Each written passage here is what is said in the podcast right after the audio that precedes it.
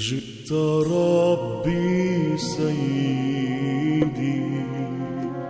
في زمرة الأطفال وأنت سيد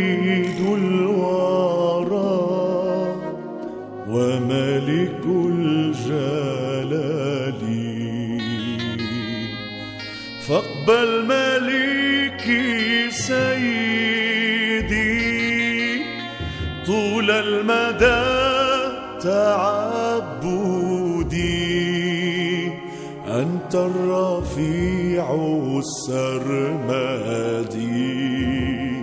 في الأرض والسماء.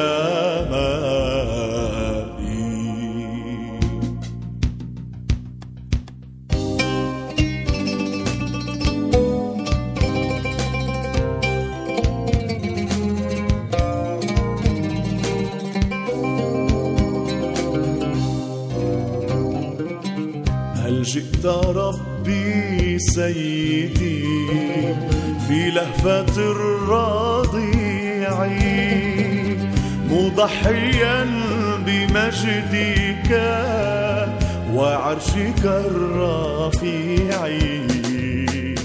فاقبل ملكي سيدي طول المدى تعبدي أنت الرفيع السرمدي في الأرض والسماء هل كنت تبكي سيدي؟ من تعب أو وكم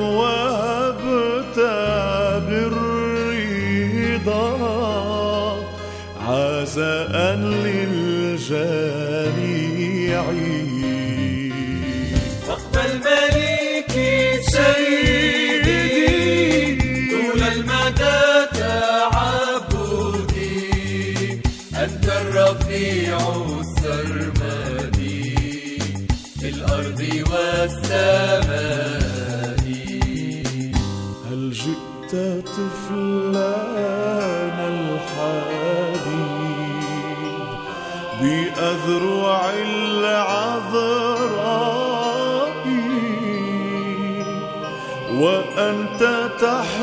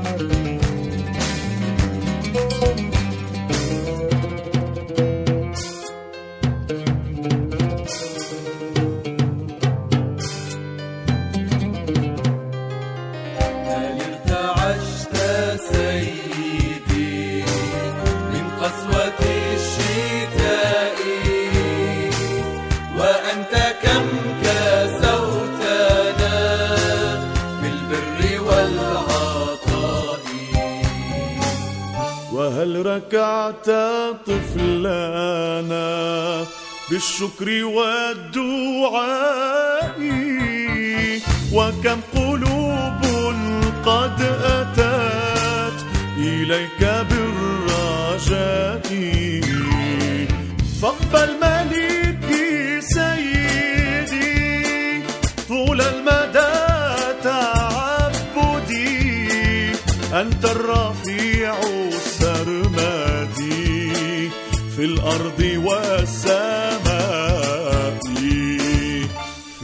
الأرض والسماء.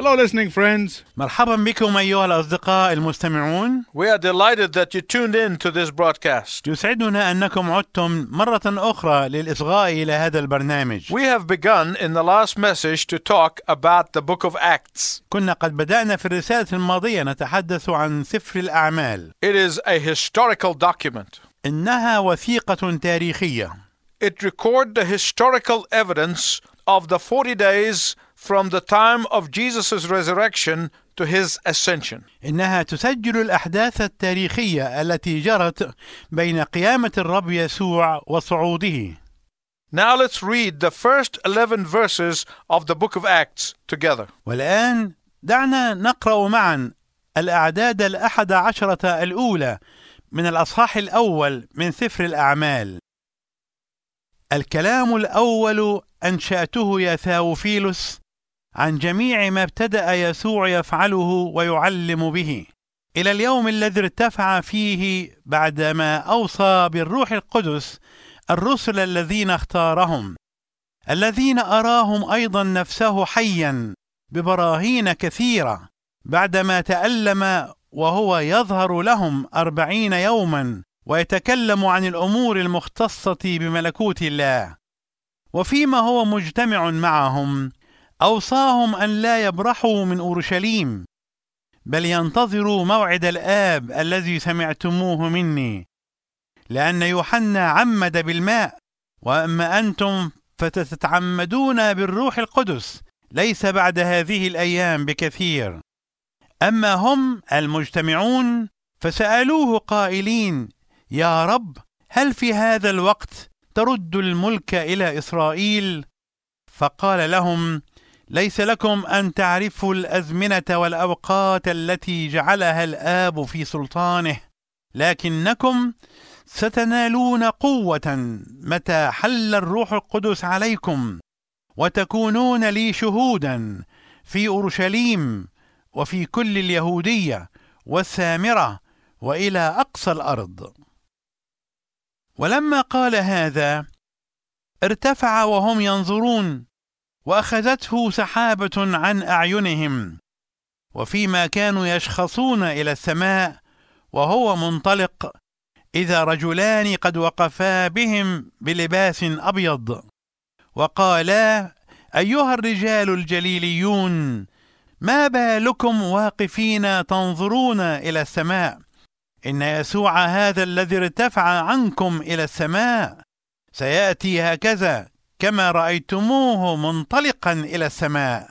We began in the last message to look at six things in those first 11 verses. بدانا في الرسالة الماضية نتأمل في ستة أحداث جرت في هذه الآيات الإحدى عشرة. We talked about the qualification of the witness. تاملنا في مؤهلات الشاهد and how the witness, when he is summoned by the court to testify, وكيف ان الشاهد عندما يستدعى من المحكمه لكي يشهد he is expected to tell what he saw, what he heard, and what he experienced. فانه ينتظر منه ان يتحدث عما سمعه وعما راه وعما اختبره And we talked about these following six things. وتاملنا حول هذه النقاط الست Number one, اولا our message is his person. رسالتنا شخصه Verses 1 and 2. العددين الاولين Secondly, ثانيا his manifestation is our proof. ظهوره برهاننا Thirdly, ثالثا his might is our promise. قوته وعدنا Verses 4 and 5. العدد الرابع والعدد الخامس Fourthly, رابعا the master's plan is our priority. خطة السيد هي الأولوية في حياتنا Verses 6 and 7. العددين السادس والسابع Fifth, خامسا in verse 8, our mission is his program. في العدد الثامن إرساليتنا هي برنامجه And number 6, وسادسا our motivation is the prospect of his return. دافعنا هو انتظار عودته And you find these in verses 9 to 11. وتجدون هذا ما بين العدد التاسع إلى العدد الحادي عشر We looked carefully at the first three of those. تأملنا مليا في النقاط الثلاث الأولى And today we want to look together at the second three points. واليوم نريد أن نتأمل معا في النقاط الثلاث الأخرى The fourth one is that our master's plan is our priority. النقطة الرابعة هي أن خطة السيد هي الأولوية بالنسبة لنا Every church and every Christian institution has their priorities. كل كنيسة وكل مؤسسة مسيحية لها أولوياتها Every individual Christian has his priorities. كل مسيحي له أولوياته الخاصة Sometimes these priorities are not consistent with Jesus' priorities. أحيانا هذه الأولويات ليست متناسبة مع أولويات يسوع The disciples' priorities were centered around when will Jesus come back? كانت الأولويات بالنسبة للتلاميذ متى يأتي يسوع ثانية I want you to look at the book of Acts, chapter 1, verse 7. أود أنكم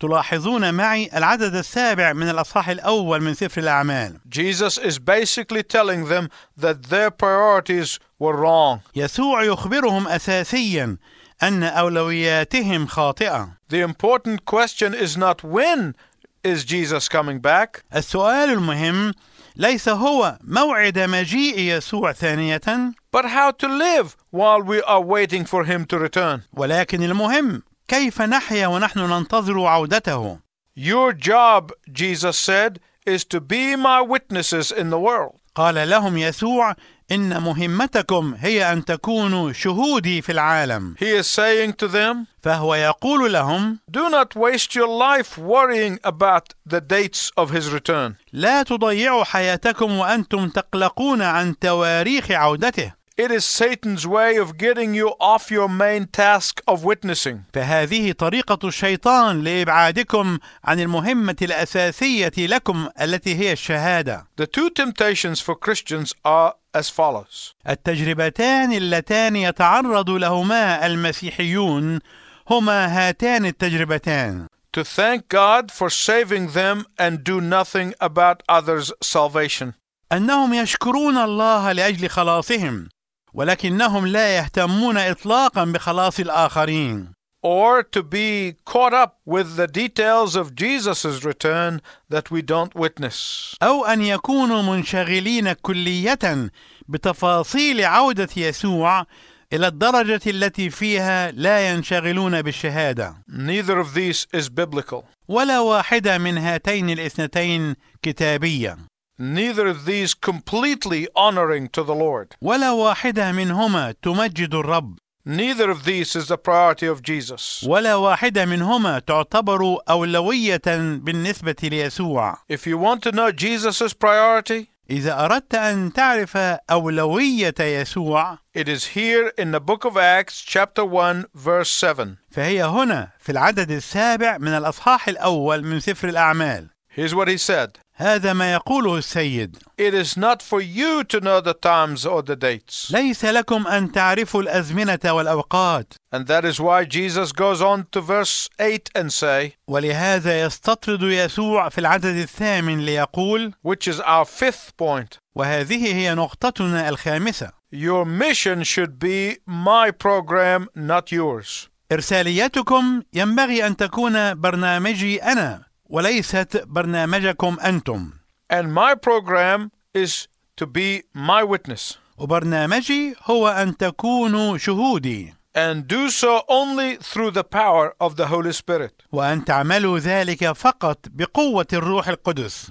Only faithful witnessing through the power of the Holy Spirit will bring about a permanent change in the world. شهادتنا الأمينة عن طريق قوة الروح القدس هي وحدها التي سوف تحدث التغيير الدائم في العالم How will it accomplish that? وكيف ستحقق ذلك By bringing change in people's hearts. بأن تحدث التغيير في قلوب الناس Your faithful testimony and the Holy Spirit's power will bring a true and lasting impact upon the world. شهادتك الأمينة وقوة الروح القدس سيكون لهما تأثير حقيقي ودائم على العالم Only through the dynamos of the Holy Spirit working in us فقط عن طريق قوة وفاعلية الروح القدس العامل فينا will the world be changed. سيتغير العالم Our message is His person. شخصه رسالتنا Let's now look at all the first five before we get to the sixth one. دعنا نحاول أن نسترجع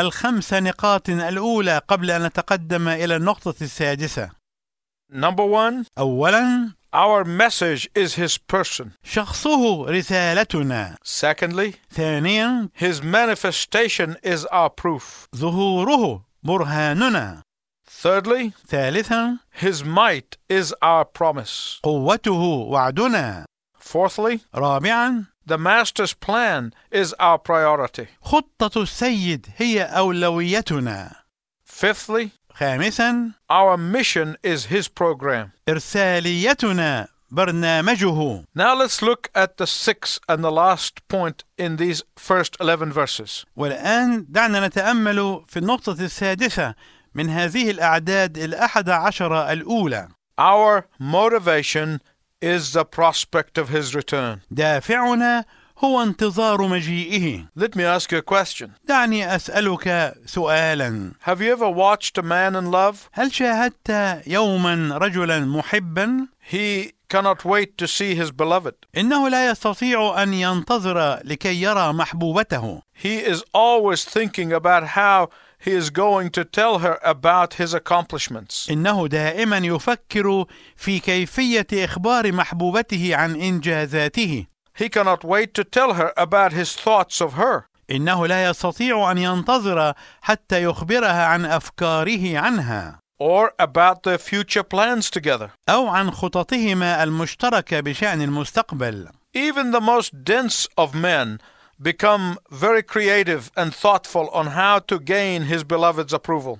حتى أغبى رجل يستطيع مبتكرا ومفكرا في كيف يكتسب موافقة محبوبته But if you ask him why he's doing all this, ولكن إذا سألته لماذا يفعل كل ذلك he would say to please his beloved, of course. فسوف يجيبك أنه يفعل ذلك بالطبع لكي يسر محبوبته To honor her, ولكي يكرمها to gain her approval. ولكي يكتسب رضاها What motivates you, my listening friends, to be a witness for what Jesus has done for you? فما الذي يدفعك ويدفعني أيها الأصدقاء أن نكون شاهدين على ما فعله يسوع لأجلنا Some of you may say, an overwhelming sense of gratitude. قد تقول إنه شعور غامر بالعرفان بالجميل And that's good. وهذا صحيح Others would say, وآخرون قد يقولون in thankfulness for opening my spiritual eyes, إنه الشكر لأنه فتح عيني الروحيتين and that I have escaped from hell to heaven. ولأني هربت من الجحيم إلى السماء And that's very good. وهذا صحيح Others may say, قد يقول آخرون because I do not want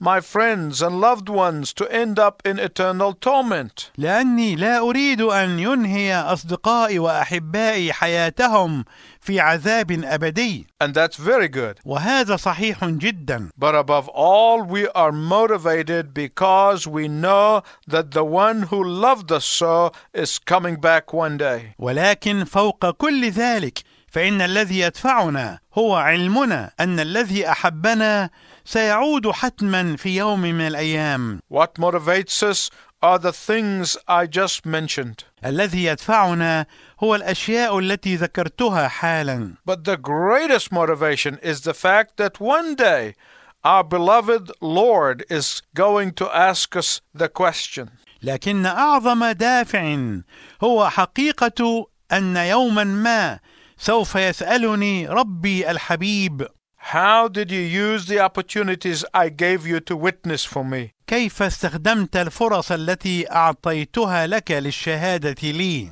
Were you a silent witness for me or did you testify to what I have done for you? هل كنت شاهدا صامتا لي أم أنك شهدت عما فعلته لأجلك Did you keep quiet about me with your business associates? هل التزمت الصمت عني مع زملائك في العمل With your neighbors and your friends? ومع جيرانك وأصدقائك Or did you tell them about my salvation for you? أم أنك أخبرتهم عن خلاصي لك This same Jesus, the angel said, is coming back. قال الملاك يسوع هذا سيأتي هكذا Our motivation is the prospect of his return. دافعنا هو انتظار عودته Some years ago, a friend of mine told me the following. منذ بضع سنوات قال لي صديق A friend asked him to join him at a social event on Sunday morning. إن صديقا له طلب منه أن يرافقه في مناسبة اجتماعية صباح يوم أحد And my friend said, No, I can't do that. I go to church on Sundays. فأجاب صديقي قائلا لا أنا لا أستطيع أن أفعل ذلك لأنني أذهب إلى الكنيسة صباح يوم الأحد His friend said to him, فقال له صديقه I don't know what your religion is, but you sure kept it to yourself. أنا لا أعرف ديانتك ولكن بكل تأكيد أنت احتفظت بديانتك لنفسك I have invited you to social events many times, لقد دعوتك إلى مناسبات اجتماعية مرات كثيرة but you have never invited me to go to church with you. ولكنك لم تدعني أبدا أن أذهب إلى الكنيسة معك My friend said, فقال صديقي That was the greatest rebuke I've ever received. كان هذا أكبر توبيخ لي سمعته في حياتي Now let me ask you, my listening friend, والآن دعني أسألك أيها الصديق المستمع are you a silent witness? هل أنت شاهد صامت؟ Today you can make it your goal and your plan to be an active witness for Jesus Christ. تستطيع اليوم أن تجعل هدفك وأن تجعل خطتك أن تكون شاهدا نشيطا فعالا ليسوع المسيح And after you make that decision, I hope you write to us and tell us. وبعد أن تتخذ هذا القرار يسعدنا أنك تكتب إلينا Until next time, I wish you God's richest blessing. وإلى أن نلتقي معا في المرة القادمة أرجو لكم بركات الله الوفيرة